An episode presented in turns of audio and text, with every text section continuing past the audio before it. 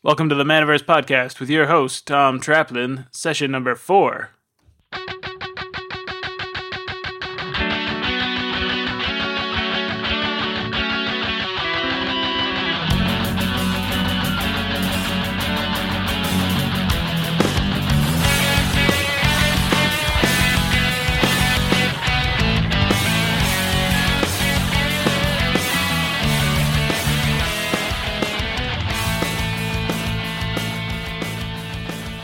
Hey guys, on today's episode, we talk with Michael Russo, the owner of Universe Games in Minneapolis, Minnesota.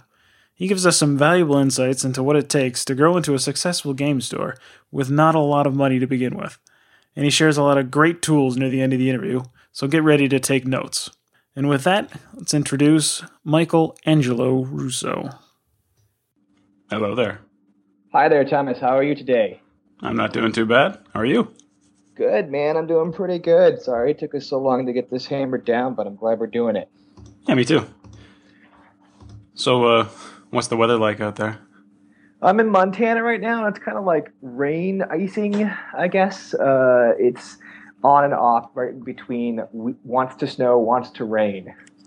Yeah, I guess that's where we're at right now too. Very good. About the same. That sounds like fun. Yeah, yeah. Well, it's beautiful out here. I'm actually on this uh, trip here to write a game, and I'm about halfway through it. Oh, very uh, cool. Yeah, and my friends out here are avid gamers, and it's just you know I'm on a mountain. There's very little distraction, except of course the computer and the internet. But yeah, cool. Yeah, that sounds like a lot of fun. What so kind how, of game is it?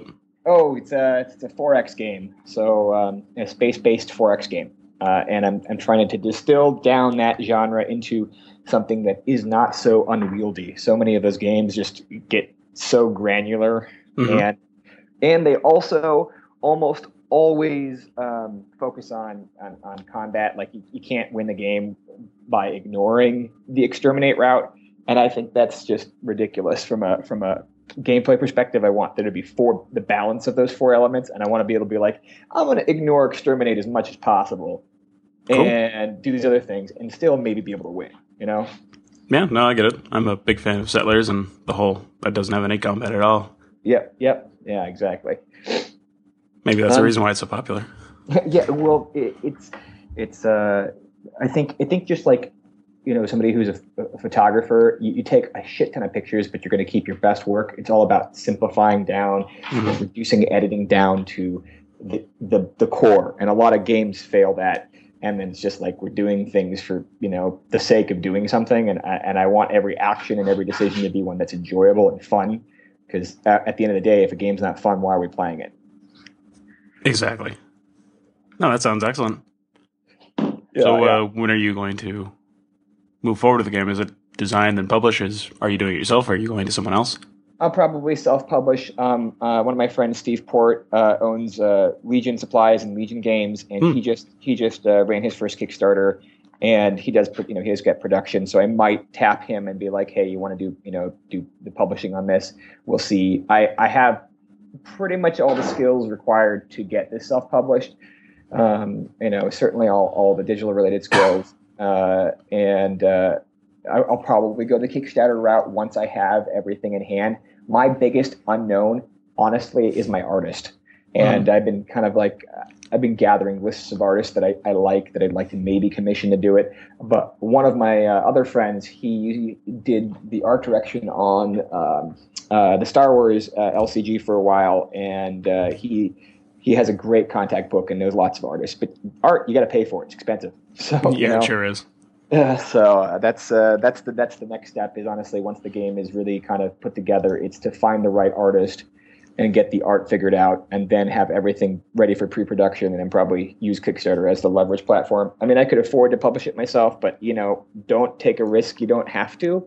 I guess. yeah, well, if you can get your customers to pay for it first, why not?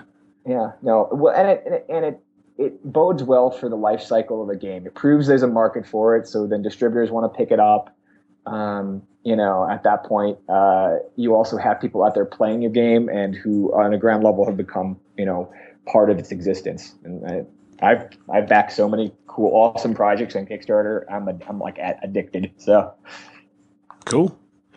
Okay. Okay, we're getting a bit of ahead of ourselves, I guess. I think so.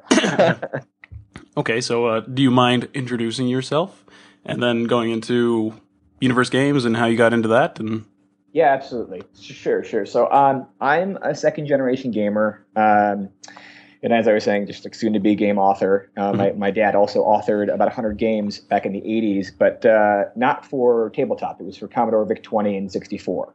So, you know, he went the software route. So I grew up playing games, all sorts of games, board games, you know, complex strategy board games that we now refer to as Euro games. But back then, mm. you know, I was eight. I didn't know what they were. They were just the thing I did with my dad, you know. So inevitably, um, I played all these these old um, 3M games, uh, which were eventually purchased by I think Avalon Hill. Yeah, 3M manufactured these games in the 60s that my dad grew up playing. So um, he loved them, and he shared with me like uh, Twixt and Breakthru, um, and they had a whole sports series too. But they, they were they're pretty well designed games, honestly. If you can get get your hands on any of those old bookshelf games, they stand up um, over time better than a lot of a lot of games. Anyway, yeah, you know, very um, surprised at how good they are, hmm. and I'd really love it if they bring some of them back. But you know, gaming seems to be Maybe mostly about what's yeah right yeah if you can get people to, to license it back out or mm. push on Avalon Hill to do it but um, so uh, anyway I inevitably played a lot of video games too you know like it usually overlaps yeah and everybody I think in my generation you know I'm, I'm 35 I think we all grew up with Nintendo. I mean, I remember when we bought our first Nintendo and, you know, all the good times that were had. Um, uh, but I would say definitely my life direction and path was clearly changed at 14 when I uh, was introduced to Magic the Gathering. Uh, that game had a, a, huge impact on me as a kid. I had just started role playing a few months before that, um, you know, so I was really into the fantasy genre. And there was this game that came out that was like, hey, here's resource management, trading, and fantasy all like packaged up perfect. And you know, I don't have to explain, you know, magic. Everybody knows exactly how it exploded. Mm-hmm. So, but that definitely became a huge thing for me. Um, I I I played. I've been playing it 20 years, and um, uh, I'd always had a passion for it and always had an interest for it. Uh, I was always looking for a way, you know, to get into the game shop business. I'd say it's almost like a recurrent, like there's a lot of people out there who find gaming as a as a teenager or kid, and we're like, oh, I'd love to own a game store. Um, and I it just does seem to be a common theme. Oh, it's such a common theme, and uh, I I think that's great because it's, it's kind of like you want to share this this thing you love, and it has been rising in popularity over the last 15, 20 years. You know, more and more people um, uh, are, are playing tabletop and non-electronic games, uh, and, and I think they're doing it because of the social aspect. You know, uh, hmm. So that that common thread of us all wanting to open a game store, it was probably you know like I said, it's kind of cliche at this point, but I, I happen to have the drive and the you know ambition to do it at some point, and and the money, I guess, which was entirely a fluke. Um, how I came across my seed money for for the business.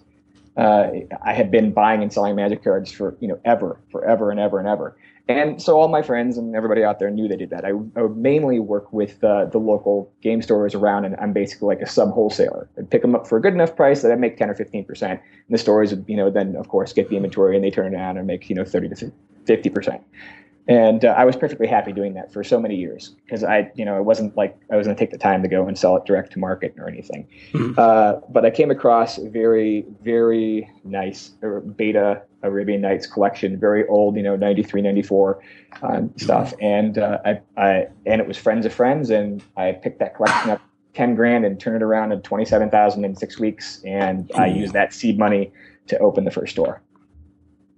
Very nice looking back at it, uh, opening a store on, on about 30 grand was kind of uh, amazing. Um, you know, that's, that's, and, and having, uh, I think there were a lot of things that happened that were very lucky for me opening my first store, but I made some, some good decisions too. One, one of them was I, I tried to keep my overhead low. So I went for a small space. I actually initially went into this thinking that I was going to do more e-tail than retail.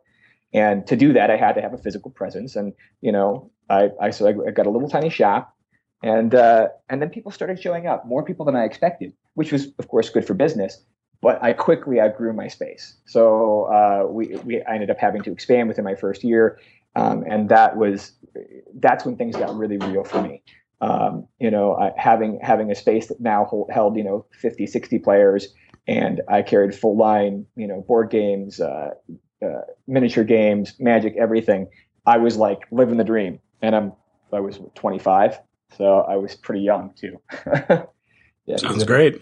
Yeah, right. It sounds. Oh, it's just 25, 26. Yeah, yeah. This is just about 10 years ago because we're going to celebrate our 10 year uh, this upcoming summer. Um, yeah, I, I was I was living a dream. I, seriously. Uh, and then you know we're chugging along until about uh, 2008 when uh, the economy tanked real hard. Mm-hmm. And I had just had my my best month uh, ever. Um, uh, at the at the game store in about June, July 2008, and I was actually looking at um, uh, another expansion. So we opened up in 2005, so about three years in. I'm like, okay, well, you know, I think I need a bigger space. And in, in our locality, we had a 40 year old game store, or a 30 year old game store uh, that was in the city, heart of the city, kind of like uh, get pushed out because of high rents. And um, so we lost a, a fantastic gaming location uh, about maybe 18 months before this point. And I started looking around for bigger spaces, and I ended up actually seeing a space in that neighborhood. And it wasn't actually as big as I thought it was. It was more only about 100 or 200 square feet bigger than the current building I had. So I decided to open a second store. But this, as you know, in 2008, was a, a akin to ritual suicide. Mm-hmm. it was a really bad decision. Um, uh, literally, I lost 40% of my revenue in 90 days. Wow. Uh, yeah, it was it was just hard. And out in the suburbs where I was, uh, just not too far out, inner ring suburbs of Minneapolis, um, you know, we had a lot of young customers, um, you know, aged I'd say 15 to 15 to 17. Yeah, it was at least 25% of our customers, and their pocket money immediately disappeared when their folks were having, you know, a hard time. Mm-hmm. so, so yeah, uh, uh, in the end, um, having opened the second location in in a better better locality, I had to make a decision between uh, one or the other because business wasn't as good as I needed it to be uh, at, at, either location. And I ultimately decided to keep the the newer location um, because I felt it being in the city um, on a bus line. Uh, in a higher density market would be beneficial for me. Now, of course, I can't tell you what would have happened if I kept the other store. You know, guess, right? yeah, I can only guess. And but the way things were going in that direction, I felt like, well, things went bad and the community disappeared, I, and uh, things are bad, but I'm limping along in the other one. Let's just let's just try it. So, so that's kind of the story of uh, where we're at. We've been there 2008. We managed to weather 2008, 2009, and uh, we put down fantastic growth in the last three to four years, uh, double digit growth in almost every sector. Um, uh, it's it's slowly it's slowly slowing down now. I'm finding my market cap in the location that I'm at. And we also had another store open a couple of miles down the road. Fantastic little place called Mead Hall Games. They're um, absolute enthusiasts for uh, for Magic. Um, you know, I'd say like real diehards in that in that in that area. Mm-hmm. And um, uh, like I said, my friend Steve Port, he he will say a rising tide floats all boats. So it's good to have uh, you know m- more people in tabletop gaming, not less. You know. Yeah, I would say that's true for Magic in general too. Having a store open up next to you sounds bad, but in reality, that generally just makes the community bigger. Yeah, it, as long as it's not too close, it won't be that big a deal. You know. Yeah, there's definitely a threshold. Yeah, absolutely. Yeah. Four to five I, miles, I guess, and then after that, it's probably fine. Any closer than that, and you're probably going to start eating each other.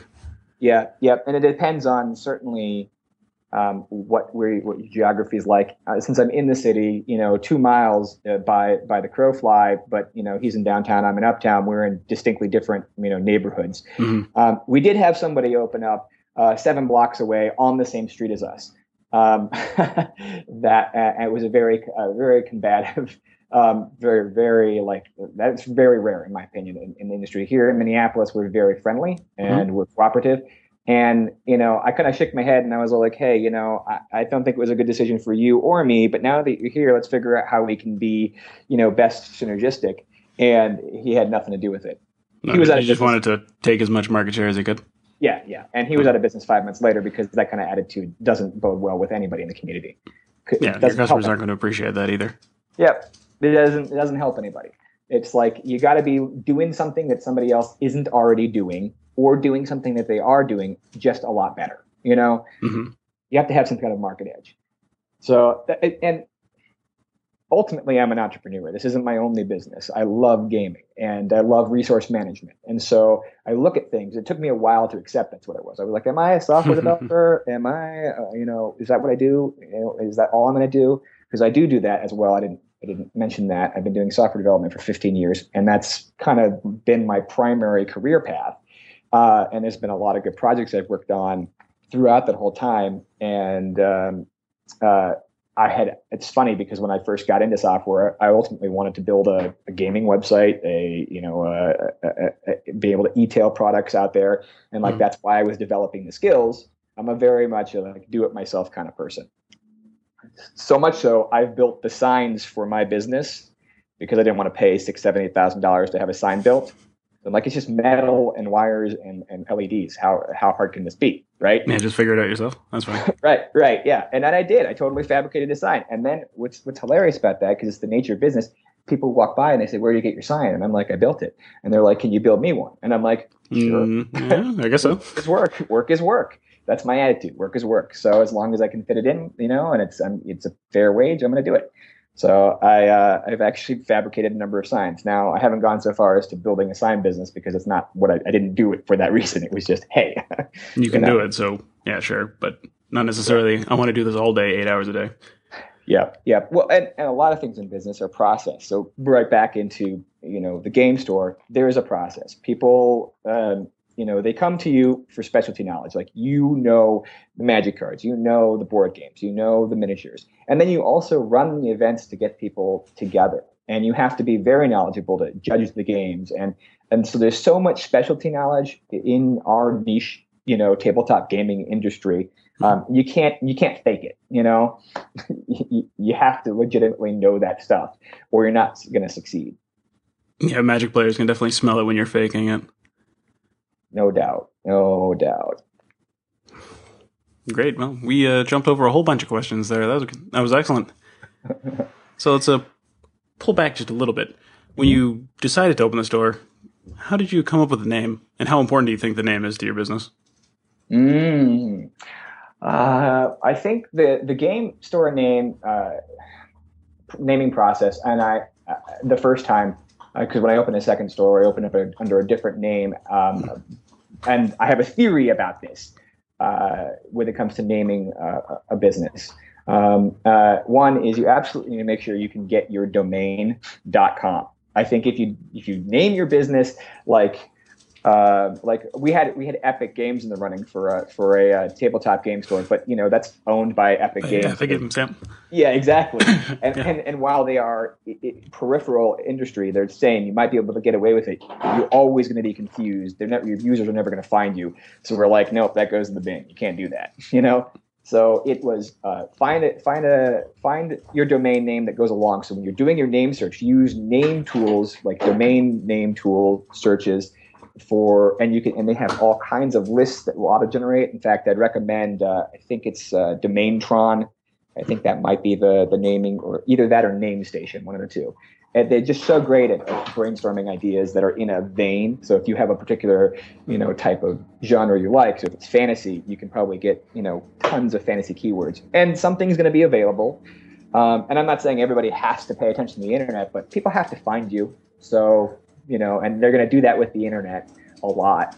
I think you don't want to ignore that. And I think in this day and age, you can't just be a retailer. You have to sell your products online as well, in some capacity. Um, uh, simply because the overhead of running a business itself is it's expensive, and you know you may as well increase your market uh, to to at least your local area. So I I have this theory that most retail stores are going to be you know e-tail and retail if it's e-tail just locally so we have everything on our website. You can buy it online in your pajamas and pick it up in our store the next day. Like I think this is what the customer expects out of retail. And anybody who doesn't do that, you know, is going to get ignored, you know. Yeah, great. No, I was thinking the exact same thing. it still doesn't answer the question you originally asked. Sorry, which is uh, truly how did I come up with my name? So I had joked for a long time, um, you know, that uh, I had interest in so many fields that I should just be Universe Incorporated, which mm. in fact I, I am. And when I went down to the Secretary of State to, to register my business, they're like, that's not going to be available. And then they typed it in because I'd already done the search, and they're like, huh, that's available. And I'm like, yep. So my mother corporation is Universe Inc and therefore um, you know universe games just spreads out from that. And and i can use the universe brand for many other things if i'd like to you know. Uh, but uh, that's that's where where it all started um, was i just had this idea of all inclusiveness um, uh, there were plenty of you know even though magic's fantasy based and i have a huge you know history with that i feel like the future of gaming is towards the future, you know, like, and I want it to be inclusive. And for a long time, um, I, would say our people would identify us by, you know, if we didn't have it, we'd get it for you. So just if you needed something in gaming and, and, you didn't want to look for it, you didn't want to deal with it. And this is 2005. Yeah, the internet's out there, but 10, almost 10 years ago, it was hard, way harder to find obscure game titles, you know. And, and so we'd go out and do the work for people because that's all a retailer does is really just get you the thing you want or get a thing that you don't know you want yet in front of you. So mm. you can want so you can want it you know? Yeah know your customer better than they know themselves. Right. And and yeah and you gotta you, you gotta know that stuff uh, again otherwise you know if i go back to my game store and they haven't put a new title on the shelf in six months i probably stop going because there's nothing mm. new you know Great. Yeah. So, what does a typical day look like at Universe Games? Um, so, a typical day at the game store um, is going to be we we out of simplicity. I have like our recurring tasks, like our daily tasks, like the things that have to happen. Um, we've got to, you know, process our magic singles. Um, we have to restock things. We have to do, you know, uh, go through just the general process, opening a register, closing a register. And like I said, I unified my my di- my product database and website, they function off of the same one single database. So my point of sale and my website, everything functions from that one point. Um, mm-hmm. uh, and so that's why I have to kind of do this work with you know Magic Singles. Um, and I work with uh, suppliers and wholesalers too, so that I can keep my inventory levels up all the time. And there's a just a sheer inane amount of actual busy data entry work at the store every day. I'd say probably 90 minutes of the day is taken up with just that kind of stuff, just administrative, like you got to keep the store running, greasing the wheels, and um, you know you learn better processes and how to do things faster and faster, and import and export spreadsheets in your database instead of manually entering what you have to. But still, there's going to be a amount of time that goes into that. And then, um, so we open around 12 in the afternoon, and I'd say our first customer rolls in 15, 20 minutes after we open, somebody on their lunch break. Um, but it doesn't really get busy in the store until the evening, until people are off of work. Mm-hmm. Um, uh, and so there's this nice, nice lull in the afternoon between you know two and three where we get some of this busy work done. But uh, uh, by three o'clock, I want all the administrative stuff kind of off off our shoulders, uh, so that way we can interface with customers who are inevitably going to come in. Most evenings we run a different type of event. Um, Monday we'll do Commander for Magic. Uh, Tuesday is our miniatures night. Uh, um, Wednesdays we'll do Modern for Magic. Thursdays we have a booster draft. Um, Friday, of course, is Friday Night Magic. And then on the weekends, we'll put our premiere events in. So we'll do the Star Wars X-wing, we'll do um, a Warhammer Fantasy or 40k event, and we'll definitely run like a Star City Invitational Qualifier or you know a, a, a PPTQ or whatever mm-hmm. big Magic event we want to run. Um, and and that's what our weekends look like uh, generally, and then we just do it all over again. You know. yeah, one week looks like the next. It's good yeah. having a consistent schedule, though, right? Yeah, have, and, and it's it's fantastic having more play space than we necessarily always need. When we have a, an event running off, especially on Fridays and Saturdays, we probably really press for space. But any other day of the week, even though we have like this preset idea for what's going to happen, there's probably a few tables. So if people want to just come and casually game, most days they can do that. You know. Mm-hmm. Uh, by the end of the day, it's of course it's just tear down, countdown, clean up, you know, get ready for the next day. Uh, that's that's the the average day. Um, we do our orders early on in the week. Uh, I I can't help but plug ACD distributors. I think they're the best distributor out there. Uh, not to say that the other distributors I work with aren't good. I just happen to be proximally located to their um, Wisconsin warehouse, so things ship next day. So it's fantastic if mm. uh, somebody comes in and they really need something, we can we can we can get it for them the next day as long as it's before like you know one thirty two o'clock. You know. Yeah, no, that sounds uh, very effective, especially if you can get it without any extra cost. It's just well, naturally that fast. You know, we got Amazon Prime out there, so people who want to buy on the internet can do so, and it, you know, mm. it's a two day scenario. So having any competitive advantage is good. Um, and uh, I think again, though, like back to that same thing, the the the discount retailers out there. Um, I don't think they're necessarily doing a disservice. Uh, you know, I think that the people who understand the value of a local game store are going to make some of their purchases that they would maybe even otherwise make online still in person because they understand that if they don't, the doors don't stay open and there isn't this central hub for them to play at. So, you know, the revenue streams inside of a game store are varied. It's between event costs, um, you know, entry fees, uh, actual, you know, retail, um, uh, and then in, if you run Magic, there's a lot of money to be had in, in buying and selling, of course. Oh yeah, of course. You can just turn it around for 15% profit, snap your fingers. You know what I mean? So, yeah, there's money coming in from multiple different ways in your retail enterprise if you're doing it right. Mm-hmm. Uh, speaking of uh, competitive advantages, I uh, looked at your site and I noticed you do have a VIP program. Mm, yep, our customer loyalty program.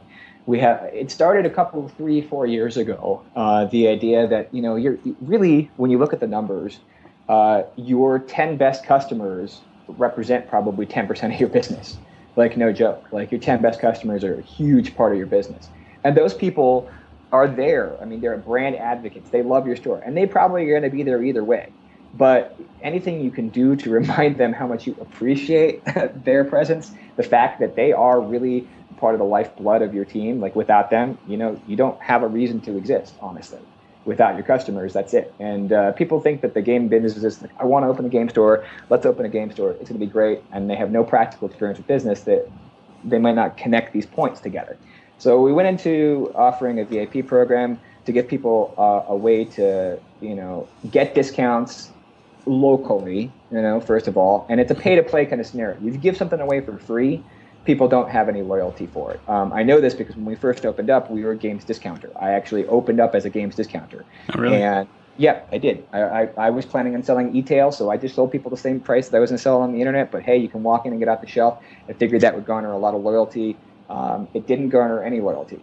Hmm. Um, hmm. And I learned that in 2008 when we were going through our hard times. What it really did was um, said, "Hey, this is this is you know cheap, it's free," and it kind of hurt my local businesses around because I was playing ball at a lower price, and, and everyone's like, "Hey, man, we got to run our uh, run you know run the business too," and there's a reason why we sell stuff for the price we sell it for. Mm-hmm. Running having a sale is a great idea. Keeping your prices low all the time just erodes the the uh, perceived value of what you're selling. And it, it, you know, I'm not trying to say uh, we should be greedy and make as much money as possible. But we have bills to pay, and people actually do need to eat. It's not even a joke. It's not like we're just saying this because we're greedy, but like, no, I got to pay my employees, and those employees have to eat. And if we're gonna do this, not Walmart style, we actually have to charge a little more than the internet because we have bills that the internet doesn't have, like retail store frontage. you know what I mean? Yeah, exactly. So, so, um, uh, but the, the VIP program developed um, uh, pretty organically. Uh, it gave people discounts on the things that, um, you know, the more they were spending, the bigger discount they're going to get because that's exactly how it's going to work online. You're going to be able to find deep discounts, uh, eBay and, and, Amazon. And uh, it kept our local customers happy. Um, it gave them incentive. But what it did more than anything is it kept our customers our customers. Because now they have this, this discount that's localized only for their store they have an incentive to come back to us opposed to going somewhere else. Um, and uh, that isn't to say people didn't go play events anywhere else, but when they were buying the products they're going to buy, they buy them with us. And that's what you're trying to do is build a relationship with your customer, give them what they need, and give them an incentive to come back and to enjoy more of what they already enjoy. Yeah, no, uh, sounds like a very effective tool. I, I would I would recommend uh, a customer loyalty program for everybody. We expanded upon it um, with a little company called Five Stars. Uh, they do a customer loyalty nationally. So the idea was you have one card and it works at any store that you go to as long as that store you know runs the program. Mm-hmm. you know, it's a, it's a genius business concept for them because, you know, it's subscription fees from the stores, and, but it's fantastic in the capacity that all I need is a phone number and we track things. We switched over to this point-based system and we started giving people points just for spending money. You know, you, are familiar with these kind of systems. Um, Best mm-hmm. Buy does it, et cetera. So we just give away stuff for free to people who are already there, and we incentivate purchases mm, by having those points built in $15 tiers. So if they're like ten dollars away, you know they can get another point for ten bucks and right now. But if they're like five dollars away, you might say, hey, one more point for five dollars. They're going to maybe pick up another booster pack. And then our, our cheapest tier is we give five points for a booster pack. So if you you know if you've spent seventy five dollars, you're going to get a free booster pack, and that's just free. We we stack that on top of our already existing other VIP program and it's been wildly successful. We have a, a, thousand members in the program, and yeah, we've given out some uh, obscene amount of things, but again, it builds that uh, that value of I'm going to go to Universe Games and buy my stuff because I earn points for doing it. You know, mm-hmm. so yeah, customer loyalty help you help you retain the customers you already have and get them back in. You know, and and uh, that keeps you a healthier business, which lets you be able to do more, carry more game lines, offer more products, and ultimately are are healthier in your in your community. Great, I like it. Con- oddly enough, being extremely generous pays off for you. Yeah, yeah. Well, yes. I mean, and it's it's like uh, when I look at the store because people are like, "You want all this stuff?" and I go, "No, this is just stuff waiting to go to people's homes. I'm just kind of a facilitator. I'm a maintainer of this product. It's here to be yours. You know, mm-hmm. I think mm-hmm. you know you're facilitating the process. You're you're pro- proliferating gaming out there. You're like, yes, go and game, have fun, and come and be here if you want to. But otherwise, just game more. It's a good thing to do." yeah, no, excellent. I, I like that. You really believe in the uh, the gaming mission. Well, I absolutely do. Um, I'd say when I looking back at my teenage years, um, uh, gaming kept me out of trouble. Well, okay, it kept me out of more trouble. Okay, so like, uh, yeah, definitely. I believe in the idea of fostering critical thinking in um, you know young teenagers. I think I think uh, boys and girls need a, a healthy environment to be in that that uh, that fosters both creativity, um, critical thinking, and uh, you know just socialization. Um, and I think gaming offers that to to everybody. Okay, so if uh, if you had to pick something, what is it about Universe Games that makes it successful? Hmm. Uh, it's okay. okay if you say you. Yeah, I want to say something not arrogant, but the answer is you. What makes Universe Games successful is, uh, I would say, an unrelenting desire to be part of this community and to offer these things uh, to the people who are ultimately our friends. I mean, a game shop, we refer to them as you know friendly local game shop for a reason because the people there are friendly and they want to engage with people, and you make wonderful friends. You know, like before I owned a game store, that was always true too. I would go to, and I actually frequented every game store in my area, so I knew my entire community. I loved it, and I'd see different people at different stores, and it was you know different events and different and, and, and different owners, and everybody was just friendly. Maybe that's a Midwest thing. I think it's probably an actual average gamer thing. I think this is probably true uh, in most game stores across the nation. Is it's like it's like it's like a coffee shop attitude, but we actually know each other. You know, the coffee shop, you're all sitting kind of there, elbow to elbow, and you're not interacting with each other. You're interacting with your computer and drinking a cup of coffee, and that's cool.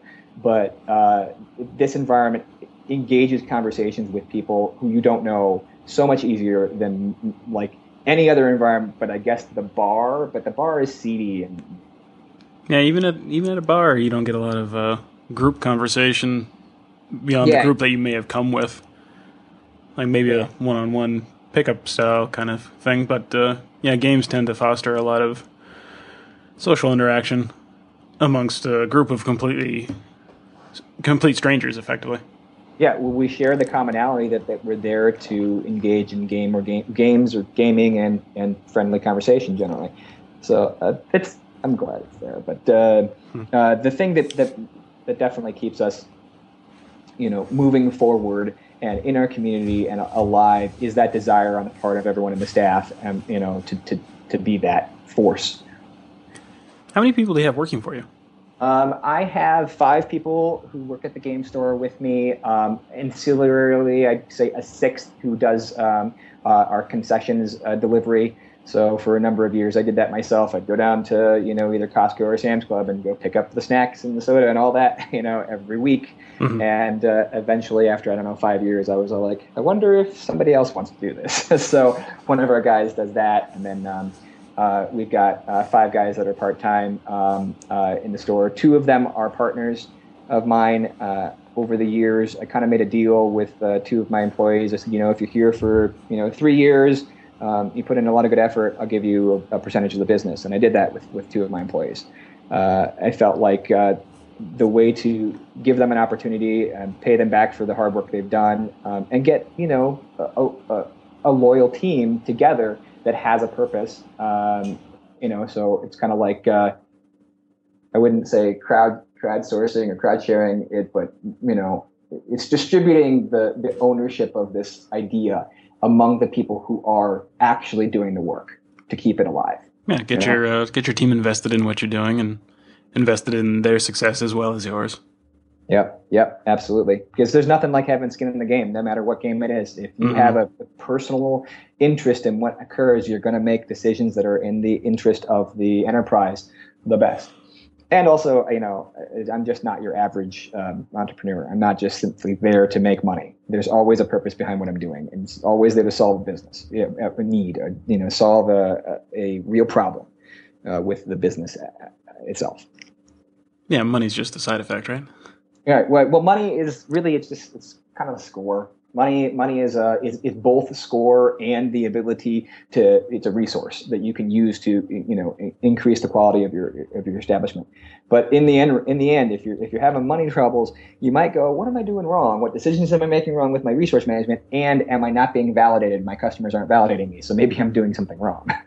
you know? Mm-hmm. Yeah. Yeah, you think uh, strategy gamers or gamers in general would actually be pretty good with money. You'd think that.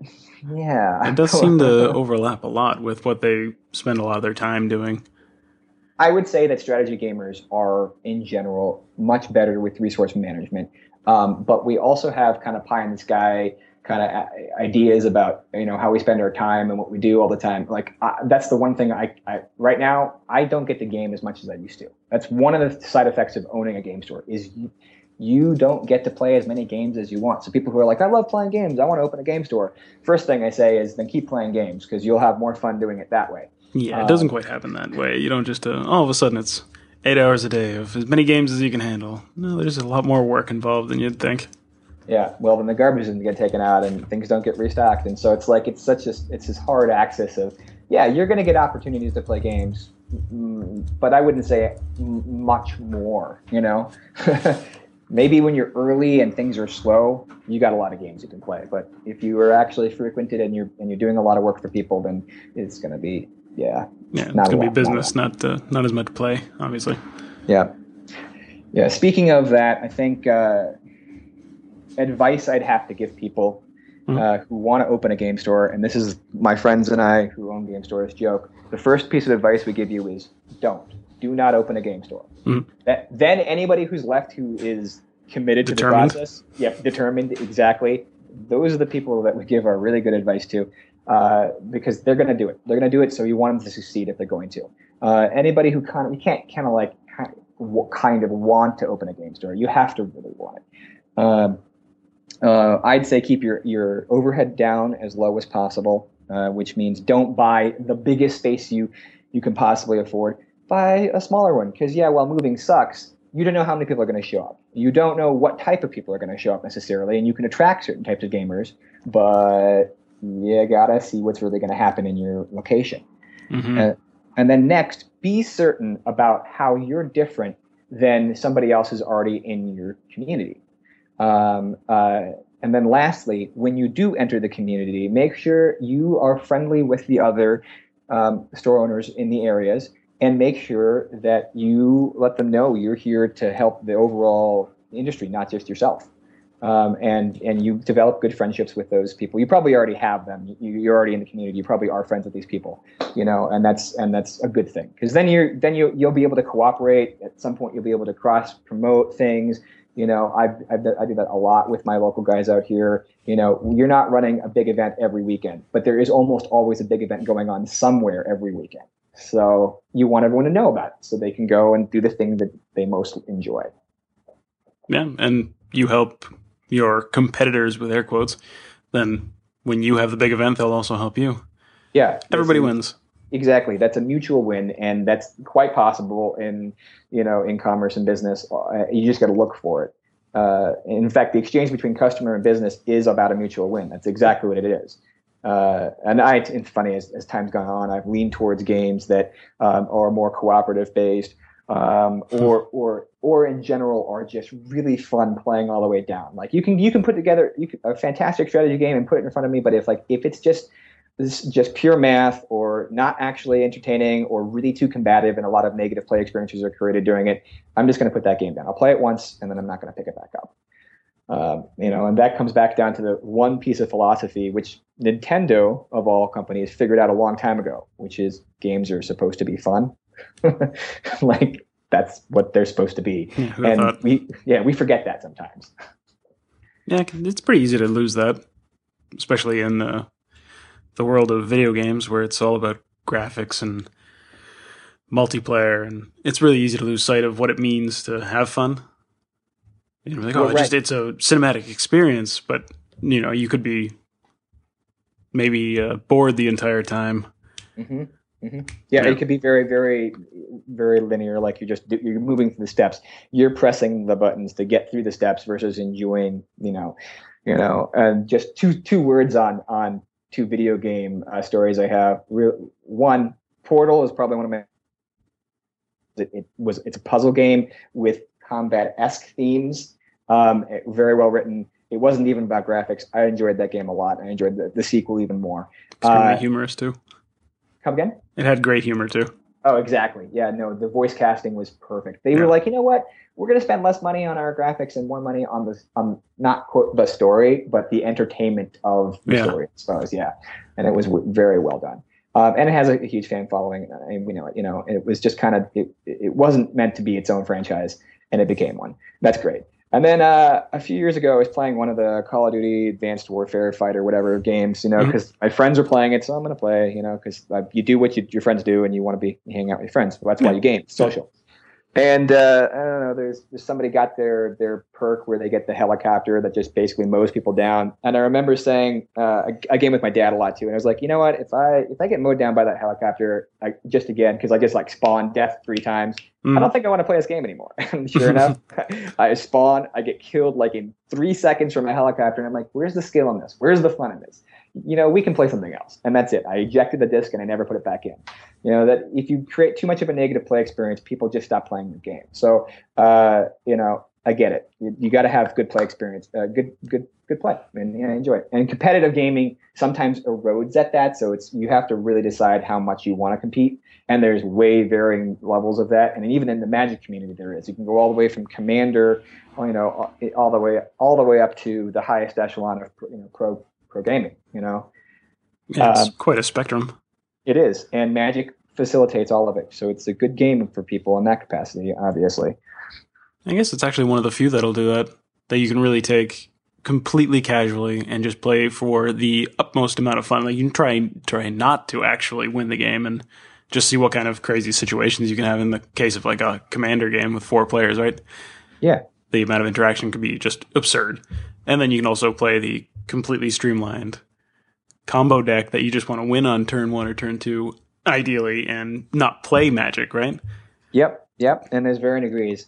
I would say, and it's all about your personality and what you want to do. And it's a huge game. We all we all know the value of, mm-hmm. of magic and what it's done. And in, in, in, the community itself, it's a huge a huge part of what keeps the doors open on friendly local game stores. Uh, it's a big revenue maker. It's it's true, um, and, and that's that's great because it's a successful game, and we have you know like six million active players or something. You know, a lot of people play it. So then that gaming vernacular, that culture, that language we understand has preceded all of gaming. If you you know concepts from Magic have appeared in other games and had had you know and and will. So you know we when we go oh yeah we turn that card sideways or we mark it in some way mm-hmm. we think tap we're tapping that resource we're using it you know. It's synonymous for mechanics for us. So it, you'll see that a lot of people who play Magic play a lot of other games too and then and and especially Magic players will communicate in Magic terminology to explain game concepts that are in a, another board game or whatever. You know, like people played Seven Wonders, which is a drafting game, and Magic players love that. You know, um, uh, Magic players love Dominion and, and, deck building games. Those concepts, you know, just melded immediately to them. Uh, and so there's this whole market of people who play these games and play Magic that can that have had these other products pop up that are really marketed directly to them and for them. One of the things, however, I would say that is not marketed directly for a Magic player is almost any other competing collectible card game because you can only spend so much money. And that's that's the mistake that happened in the in the mid 90s is all these companies were like, we'll create all these other card games and these people who like card games will buy that. But what they didn't realize is they they liked magic is what they liked. that's what that's the thing they loved. And yeah, there's room for card games and there's plenty of other card games out there, but eh, you know, what Yu-Gi-Oh is modestly successful, but been waning for years. Pokemon, same thing. Yeah, went up um, and down. Yep. World of Warcraft TCG went the way of the dodo um, because they're, they're pushing Hearthstone, and I think it's wise in their part. There are mm-hmm. a lot of people out there who used to love the Versus system, and I know that that's coming back. Um, and then there's some some some living card games that are good. Uh, you know, from from Fantasy Flight. Um, I think they're well, very well designed. Um, but they don't they don't go after the competitive gamer in the same capacity. Uh, there's something about that um, that market that's not quite there, and it's not my job to dissect it. But you know, it's a, I'm glad it's there for people who are a little more casual than Magic and still want to play a card game. But uh, yeah, yeah, the whole industry has been affected by Magic. Mm-hmm. Yeah, well, it was basically a pioneer, right? It established all the rules that all the other card games kind of didn't copy, but sort of took as their base and then modified for them for their own game. Well, I'd say you know, like when we look at uh, World of Warcraft TCG, it had a lot of magic elements. Um, games like The Spoils, which I loved, by the way, when it first hit the scene, um, uh, improved upon magic in some in some capacities but they made some fatal errors as any you know any new product can do like mm. they hmm. gave their product away for free and when you give away a product for free you essentially assign a value in the customer's mind as nothing yeah, they, they don't yep. care about it oddly yep. enough yeah and uh, and and it's a fantastic game, and I've been waiting for them to release it in a non-collectible format because I think that game would be sellable in that way. And I've I've even reached out to the company and said, hey, when you start releasing this product as a non-collectible game, I will really happily push it in my store, you know, more than I have, you know, because I just you do yourself a disservice to try to split off into too many CCGs, and and we all know it. And the real reason that Magic is strong as a CCG because it has a good economy you know, people can trust putting money in the game. Like if you invested in, I don't know how true this was. It was true a few years ago. I haven't done the math lately, but if you invested in Magic the Gathering dual lands at almost any point since they've been printed, you would have accrued a better value than the average index fund of, you know, America. Like literally a better value accrual just by investing in, in Magic dual lands. Yeah, and, uh, uh, I would believe that. I uh, a while, a couple of years ago, there was a thread that said that uh, somebody did the math and a Jace the Mind Sculptor at the time was worth more than its weight in gold. Yep. In like a literal comparison. Yep. Yep. Exactly.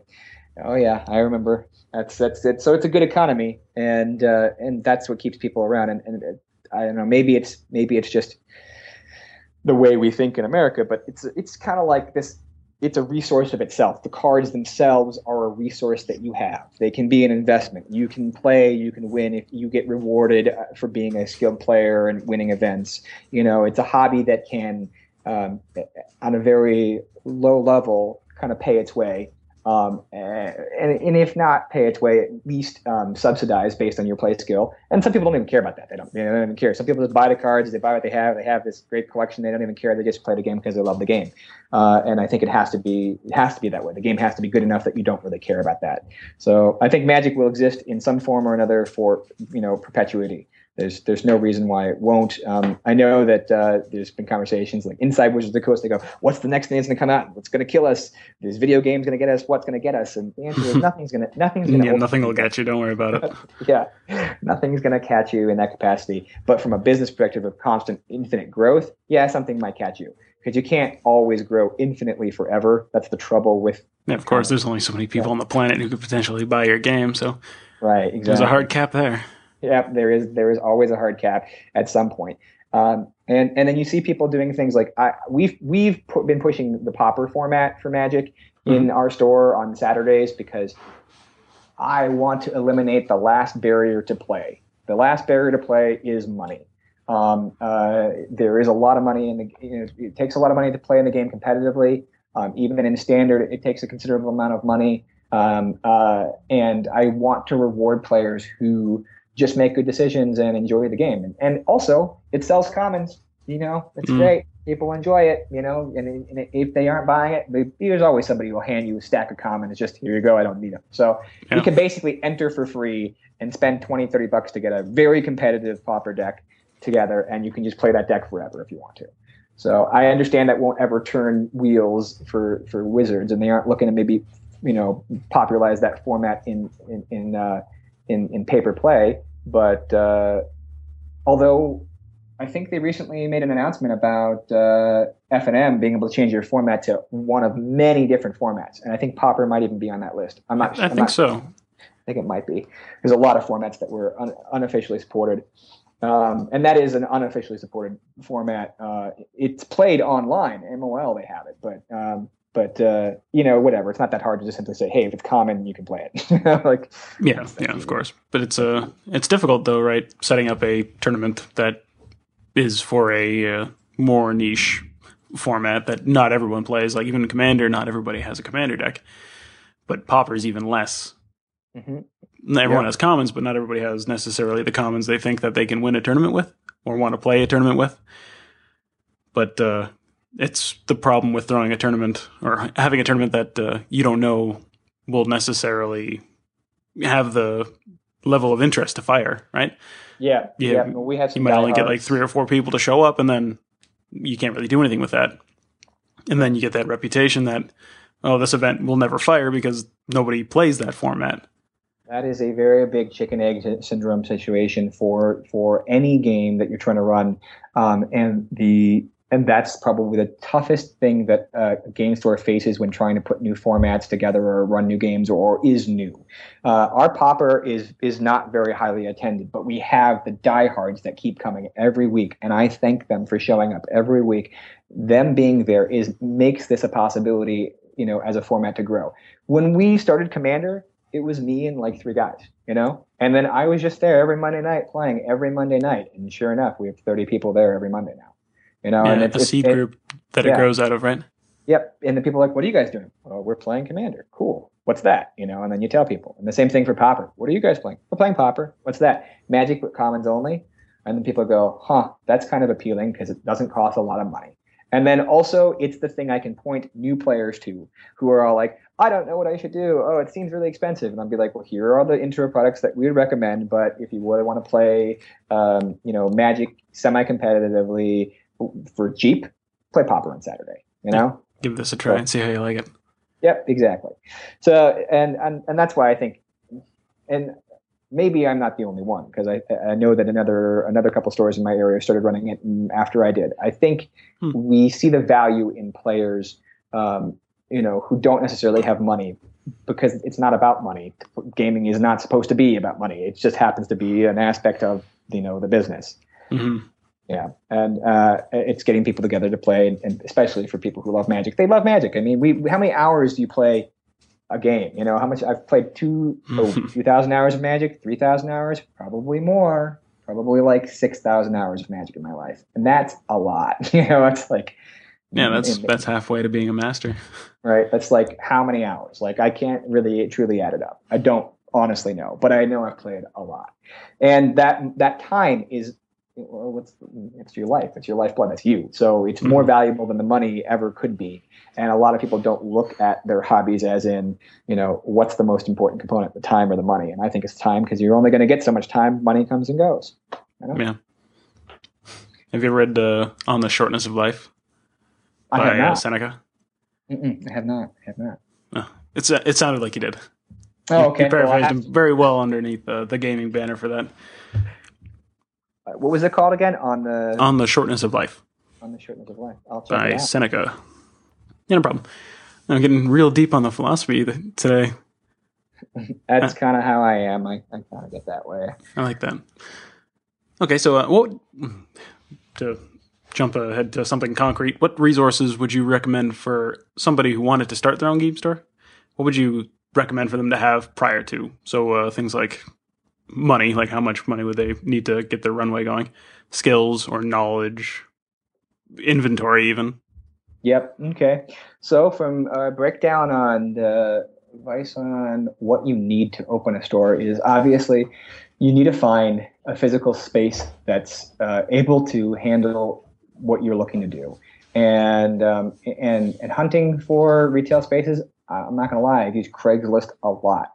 Um, there are some commercial real estate places out there. You drive around your neighborhood and look for signs for lease signs in windows, um, and and and uh, and get enough comparable spaces in your pool that you're looking at. And there are all different kinds of lease terms and everything, but like you figure out the final price of what that space is going to be, and then divide that, you know, over the over the year and figure out what your monthly what you're going to need and try to have a year's worth of money in the bank for your overhead and you know figure out what your you know your gas bill or your electric bill or if that's included i'm lucky and both my heat and electric are included in my lease which is amazing nice. that's that's pretty rare um, I negotiated a fantastic lease where I'm at, the location I'm at. I'm I'm I'm 35% under the average rent area, so wow. that's good for that's good for my landlord because I'm never going to move.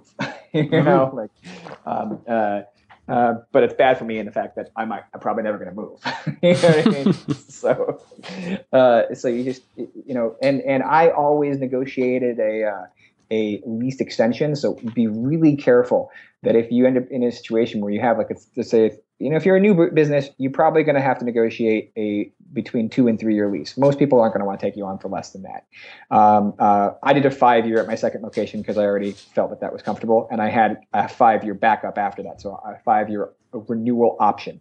And all of my prices and all of my rent increases were already factored in. So if I decided to opt into that lease, I knew it was coming down the line. I am now into my second five year lease at this location, and I have another five year extension that's written in. So I know I'm good for seven more years, you know, or six more years. And that's a, a level of um, security that I think every business owner uh, should behoove themselves to do. And it's a lot of forward thinking. But okay, so that's the first thing is your space, how much it's going to cost, expect it to cost more as time goes on, mm. and understand the true implications of that and get that money in the bank 12 months, minimum six months minimum keeping the lights on, just paying those bills six months. And it's not money I can, oh, well, I can borrow that and do it. No, it's like hard money that needs to be there to pay those things. It's great if you earn money along the way to, you know, to help you grow. But if you've already had that planned and by the time six months is up, maybe you're actually getting earning enough to pay your your bills, you know, and and some some of your labor and or your your own money to yourself. Yeah, Next, that break even point, right? Yeah, you want to get there. I was in the black in like uh, four months, so I was making money four months in because I kept my overhead really low, and I didn't have any employees to start. It was just me working, you know, seventy hours a week. Hmm. Um, and uh, and because I was there, the quiet time, I could still do my web and development work and whatever I needed to do when there wasn't anyone around. So it was easy, you know. So if you have an alternate source of income that you can you can make through a computer, that's even better because mm-hmm. you can work on that when there's nobody there. and if you don't have that, then make the products you sell part of that. Figure out how to get them online in some capacity and maybe focus on one product line or even one product specifically that you sell online because you know adding more products just adds more complexity.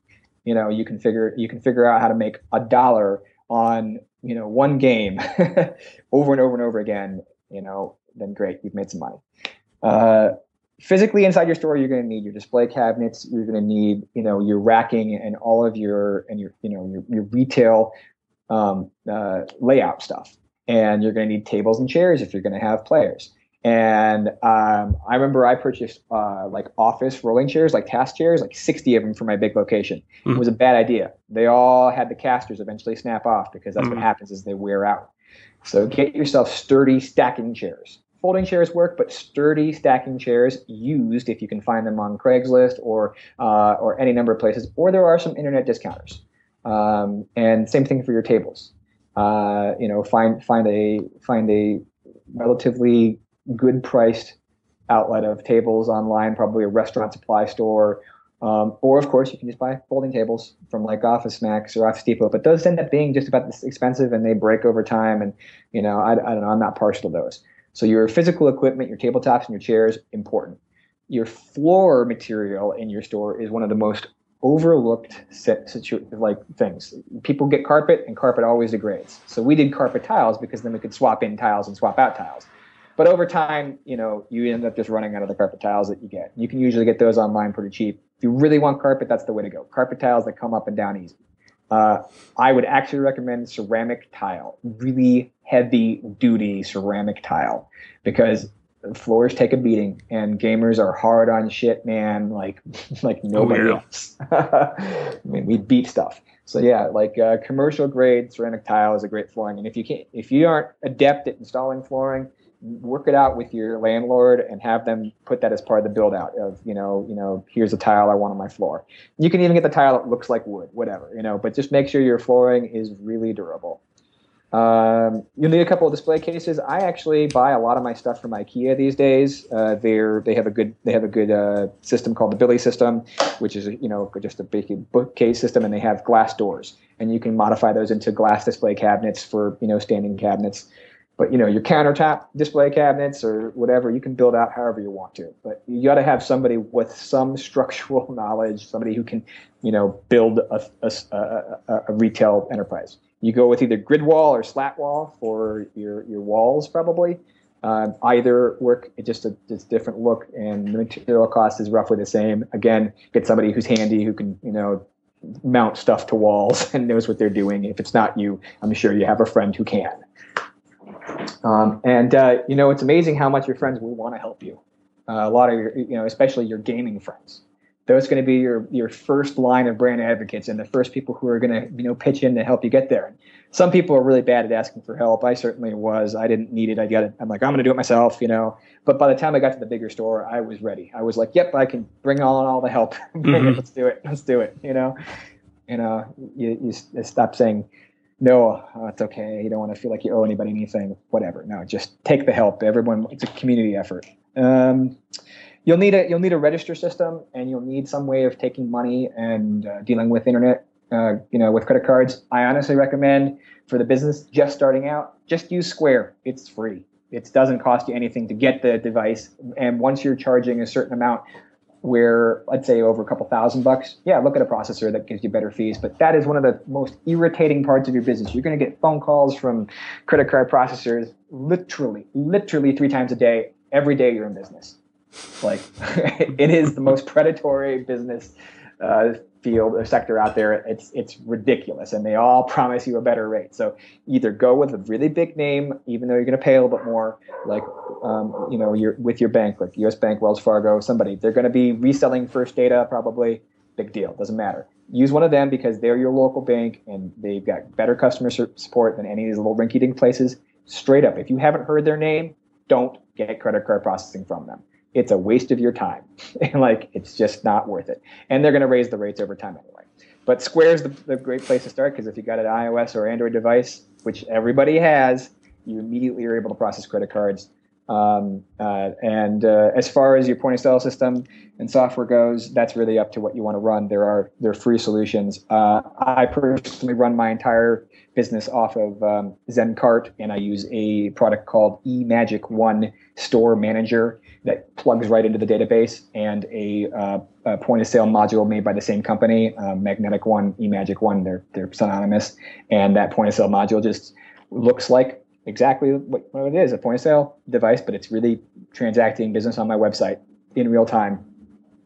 Uh, and that might be you know too complex for some people, but anybody with you know pretty good pretty good computer skills can get away with that. Uh, and uh, and if not, I'm sure you have a friend who's good and will. ZenCart's open source, so it's a good engine. Though these days, I probably recommend Magento, um, and they also have a tool for Magento the same way. I don't know if they have a point of sale module though. The reason why I didn't go with Magento uh, was because it doesn't handle high levels of SKUs, and I have you know what like 15,000 Magic Card SKUs, mm-hmm. so I needed something that was going to not choke on that. So and and ZenCart does does does the does the job. Great. That was that was fantastic. That was a lot of good stuff. Cool. Cool. So other than all the things that you just mentioned, uh, what are some tools that you use throughout the day that you uh, couldn't you couldn't operate your business without things like uh, Twitter and Facebook and Evernote or something like that? Yep, absolutely. So we do use Evernote in the enterprise, and we keep our business processes there. Because I have five employees, not everybody knows how to do everything. So if mm-hmm. they can just do a quick search for Magic Buy, you know, then they can see the process. Here's how we do it. Here's how we pay people out, or you know, whatever it might be, how to restock uh, singles into our system. So that way, there's a step-by-step bullet point listed down for how to do a process. And I found this is particularly good for even me because I've you know created the business process, but I might not have done something you know for three months, and I'm like, how did I do that? Hmm. And then you have to muddle through the steps. So it's just great to have business process documents. It's good for you. It's good for your employees. Um, and uh, Evernote's perfect for that. And then it, you know it syncs between all of our devices, and that's wonderful. And in that same vein, I also use Dropbox for all of our files and this is really important for me because I'm remote a lot. I'm in the I'm in the business in the actual game store four to eight hours a week working perhaps, and then you know I'm there playing games when I can and when I want to.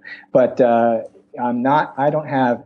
I'm not there. You know, 70 hours like it used to be. I'm not even close. You know, mm-hmm. um, and so I spend a lot of my time doing administration. Uh, you know, taxes, settling out. Um, you know, bills with vendors, things like that. Things that's just honestly banal and boring, but have to get done, and you and you want to make sure it are done right. You know, and uh, yeah, I have a hard time giving up control of money specifically because I mm-hmm. want to make sure the right things are happening. You know make sure your your employees have access to you know you know be able to buy the things they need for running the operations of the store. But you know making sure you didn't get double charged for something or and that batches for your you know your credit cards came in like that's an important thing. Audit you definitely need to audit. And that's again where that evernote comes into play. I can uh, use that as a process management for that. Um, but besides dropbox uh, and evernote I'm now using a task management tool called Wrike, W R I K E. And there are a number of different tools out there, like uh, Basecamp um, and and uh, oh, I'm, I'm at a loss for the other ones, but uh, I used uh, Redmine for a short while. But it's a way of kind of keeping track of uh, the things that need to happen that aren't everyday work. Uh, people will use email for that, and I can tell you that eventually a ball gets dropped somewhere, especially when you're coordinating with a bunch of people. So having a little tool that uh, I can use to manage the progress of tasks and for people to have the information in one space is, in my opinion, um, necessary. I think you need to have that tool when you're working with more than just one person. If it's you and one other person, you can probably get away with not doing something like that. Uh, and since I manage a, a, a, large number of other software projects, I need I, I work in this kind of headspace already. So I'm already working with people all over the world all the time, and we have to keep track of what we're doing and communicate with each other. And communication is really one of the most key parts of a business with other people. You know, so that's uh, those are the tools that I say that are, are software wise necessary for my business. Yeah, cool, super fantastic. So, uh, just a quick question: How autonomous are your employees? You mentioned that you need to let them manage quite a few things. How much uh, how much control do you uh, have over them, or do you kind of let them take care of things themselves? So um, I would say that I look at it like from a very high level view of I'm way back here doing all this administrative work, and those guys are in the field, like they are on the battlefield physically doing the hard work of the game store. And when something either goes wrong or they or they come across something that they can't that's not within their expertise level, they'll punt it back to me. And then it's my job to hit that ball back. So I look at business as a game of tennis almost. And when a ball comes at you, you need to hit that ball. And you need to not just hit it wildly, you need to hit it back in the court to the person who needs it. You know, mm-hmm. uh, I'd say my employees are uh, fairly autonomous, um, especially my partners. Now, uh, again, working in uh, in business like this, you're going to come across things you've never experienced just personally. You know, like we recently had somebody come in with some um, some fake magic cards, mm-hmm. and and uh, and one of my employees, you know, how he would handle it uh, would be a little bit different than how I, have handled it in the past but uh, you know the customer is kind of crabby too, and they're all like, you know, you know, they weren't, they were obviously uh, a fraudster. You know, it's what they were doing was trying to defraud us of money. And you know, he caught the cards were fake and was like, "Yeah, I can't buy these. These ones are fake." And my response would have been to simply say, "Hey, these are counterfeit cards. You're trying to sell me counterfeit cards. That's a crime. So what we're going to do is we're going to, you know, destroy the cards that are not, you know, not real, and you're going to give me your name and cooperate with the process of doing this, or I'm just going to call the police because this is a crime. You know, that's how I'd handle it 100% of the time, unless I didn't feel safe. You know what I mean? If I thought there was some some threat of violence, and mm-hmm. that's exactly what I tell my, my employees. You know, if you don't feel safe, do whatever it is you need to do to feel safe.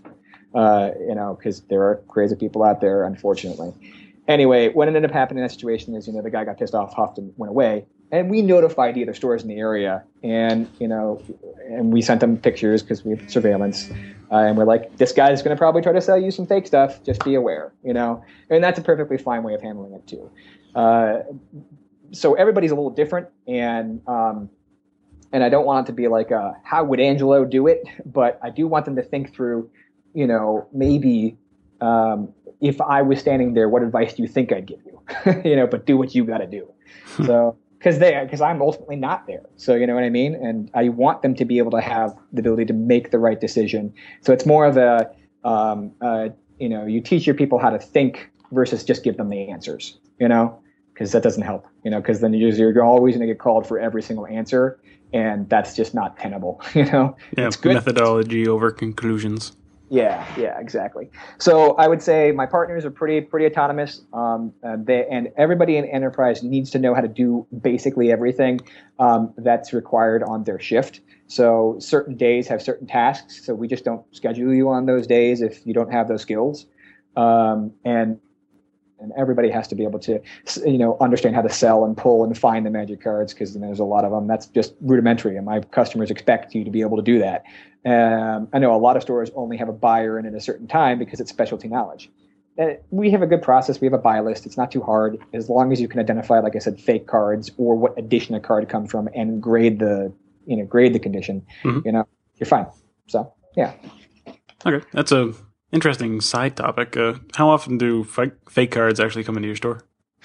Mm, obvious fakes come in the store. Uh, I would say to, people trying to sell them to us, mm, it's only happened about three or four times in my tenure of being open that at least we've caught people. Um, uh, we've had people appear with stolen collections a couple of times, and and uh, um, and, and and we were able to actually catch people, you know, in that capacity, which is great. It's always good when you hear a story of, hey, we were able to sleuth back the guy who stole this guy's cards and get him back his stuff, and mm-hmm. you know, and get everything right. And then usually the response is that guy gets banned from all of the stores because we we kind of I upheld any ban. So like if any of my local stores ban a player, that guy is not welcome in my store because it's like that you did something wrong to the community, not to me. you know. Mm-hmm. And so we all kind of have reciprocal bans, and that's it's pretty rare. But you know, at least once a year, somebody's getting themselves banned for some period of time because they've done something stupid. You know, but our community is pretty good. You know, we're we're, we're pretty friendly and, and we watch out for each other. But it does happen, right? Oh yeah, it does because somebody it's risk versus rewards, you know, and sometimes it's not just risk versus reward; it's risk versus reward and desperation, you know. So, you yeah. know, some situations aren't very good. I get it, but uh, yeah, and they learn. And it's funny. One of my uh, one of my friends, Jason Webster, he owns um, a couple of stores out here. He he says hundred percent of the time, a Magic player comes back if they've stolen something or they cheated or whatever. But one hundred percent of the time, they come back it's just it's going to be a little while. They have to like have their pride kind of beat up, and they get known for what happened. And but everybody's generally willing to forgive them over time, you know, especially if they've kind of you know taken the time to think and they have a good attitude about you know reentering the community. So, you know, yeah, and magic's a hard habit to quit, even if you are oh, banned. Oh yeah. Oh man, is it ever? it's a it's a good one too. Yeah, yeah. It's not like it's crack. Yeah. It, it, well, I mean, if you enjoy the time doing what you're doing, it doesn't really matter. You know, that's what people. They, you hear people say, you know, do something you love, do something you love, do something you love. So that's why a lot of people want, I think, to, to own a game store is because they love games. Um, then I would say, then what you really need to love is resource management games and facilitating because that's what a game store is. You know, it's those two things. It's not. It's not making mad profit and playing lots of games. That's some fantasy ideal. yeah, that's not exactly how it plays out. Yeah. Yeah, you also have to love being a host. Yes, absolutely, you do. Oh yeah. Because I found that that's something that uh, I think the best tournament organizers and game store owners have is that it's almost like, oh, come, welcome to my game store. My, you're coming into my home, and I'm going to take care of you. Yep, yep. And we're going to share experiences and you know be friends. That's kind of how it goes. So I want to wrap in the next five or so because I got to get off to another meeting. Yeah, I was Um, thinking about that too. wondering, We've been going for quite a while. Yeah, yeah, absolutely. So let's uh, skip to the end. Uh, what's what's in store for Universe Games in the near future? What are your uh, upcoming plans? Oh boy! So um, uh, last month, I kind of took a look at my enterprise and said, "What is you know where do I want us to get to?" And one of the things I want us to get to is I realized that we have a deficiency of female game players, um, and this has become kind of a prerogative for me to to make the space more friendly to female gamers. And I'm not trying to be sexist with it, but I'm just looking at a rec, you know I'm recognizing going, you know what, we got one in ten game players is is is female, but I know the numbers are more represented, especially in board gaming. It's more like three out of ten. um, uh, and uh, and I go, what about the environment would make it more or less inviting, right? Um, and also, how can I make this more of a social space that's more balanced? It's not so much specifically like, oh, I want women gamers in here. It's I just want more of a balance. I want more of a more of a you know average experience out in the world. When you go out in the world, men and women are out there. So let's- 50 50, give or take. Yeah, exactly. So let's make it a little bit more even in here and, and try to facilitate that. It's not just a, a, a you know a guy's sport or a guy's hobby, a, you know a boys club kind of thing. Um, uh, and don't get me wrong, I get that there's a huge number of men that play games, and that's just that's that's the market sector. I, I get it, but um, so we've been shifting towards uh, kind of we changed out all our tables to cafe style tables.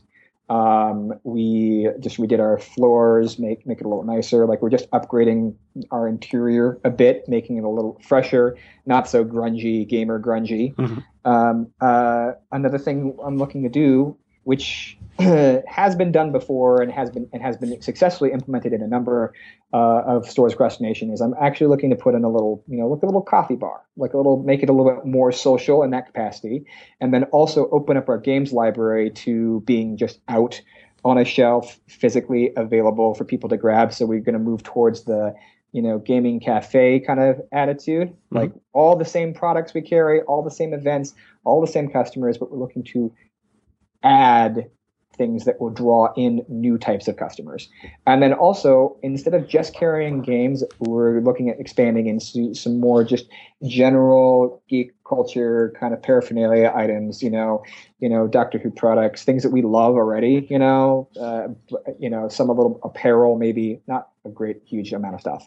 And it's it's about being a little wider. You can't be too wide there's no reason to be but if we widen the the variety of like hey yeah that's the place where people who are a little cerebral uh, a little you know like games um, you know a little geek culture all that mixed together and we're in a very great part of town. We're in a very hip uh, neighborhood you know not to put it that way but you know we've got a lot of people between 20 and 30 in our neighborhood and a lot of people who love sci-fi fantasy um, uh, you know on all this parts of the culture. And i would like to facilitate a place for them to be even if they're not going to play a game you know? Yeah come have a cup of coffee hang out. We're going to do a movie night maybe you know with the space once we were normally closed in that same genre you know and we're just trying to increase it we actually are running a, uh comedy show on sundays after we close we had a couple of people come and uh, come in and approach us because we have a really good location.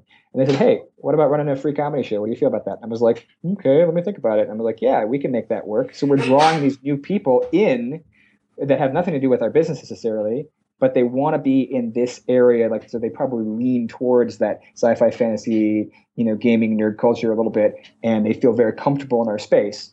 Uh, and and and since really a game store is basically a big box and you have a bunch of tables, you just move the tables out and now you have you know a place to be. People are there. Mhm. so I know it's kind of a random thing, but I'm leaning towards just adapting my store very much to the neighborhood that it's in for everybody, not just just this you know very specific hardcore gamer or Euro gamer aspect. Because as I reduce the barrier of entry to come into my door, my audience is going to get wider and more people are going to get exposed to these wonderful games and this in this wonderful i'd say you know social fraternity of you know games as a way to pass time That's a great way to put it. and that's uh, that's the big long the long view Great. Okay. Uh, so tell us where any listeners uh, can find you in real life and online, and then uh, we'll say goodbye. Absolutely. Okay. Sure. Sure. Um, so we're located right in the heart of Minneapolis, uh, in Uptown, uh, Lake and Lyndale, which are two very busy intersections um, uh, or busy streets. Excuse me. Um, you can find us on the web at universegames.com. Everything we sell is available on the site, including our Magic singles. We have a buy list there. If you like to sell Magic singles, please, please send them to us. We'll happily buy them. you know, we, we love that stuff. Absolutely. Um, uh, you can find our event calendar. So if you're local, check it out. If you're not local and you're just coming through Minneapolis anytime, come by. I think we're one of the better stores in the area. Um, uh, not to say that, uh, like I said, my friends, they all run great stores. We all have good stores there. Um, but in my neighborhood, we're, we're definitely represent all, all tiers of gaming. Uh, you uh, you can find us on Facebook. Definitely, we don't use Twitter too much. You know, it's not really kind of been our it's been our thing. Um, I'd say that's a personal weakness on my part, but uh, you definitely can find us on Facebook and engage us there. And um, sometime in the future, hopefully, look for a game authored by Michelangelo Russo, myself, uh, and uh, and a Kickstarter to come. I, will I'll pass back that link information when I finally get to it. Great, thank you. Yeah. Thanks for yeah. coming on. And if uh, I'm ever down in Minnesota, I would love to stop into your store and say hi. Thank you for uh, the time, Thomas, and for uh, doing what you're doing in, in the community. And have a great day, okay? Yeah, you too. Cheers. Bye. Bye. I hope you enjoyed that interview with Michael Russo. I know I sure did. If you're looking for more info about game store entrepreneurship in the Magic community, you should really check out ManaverseSaga.com. Home of the Manaverse podcast, this is where we talk about tips and tactics you can use to grow your local community and your business. From there, you can learn more about Manaverse.com and sign up to get early access as a beta tester. We're currently looking for Game Store owners and Magic players to help work out the kinks and give us some honest feedback about what we see as the best tool to take Magic into the future. If you like what you're hearing, subscribe to the Manaverse podcast on iTunes and leave a review. Sharing this episode is also a great way to help the show. Every reviewer will get a shout out on an upcoming episode. As always, thanks for listening.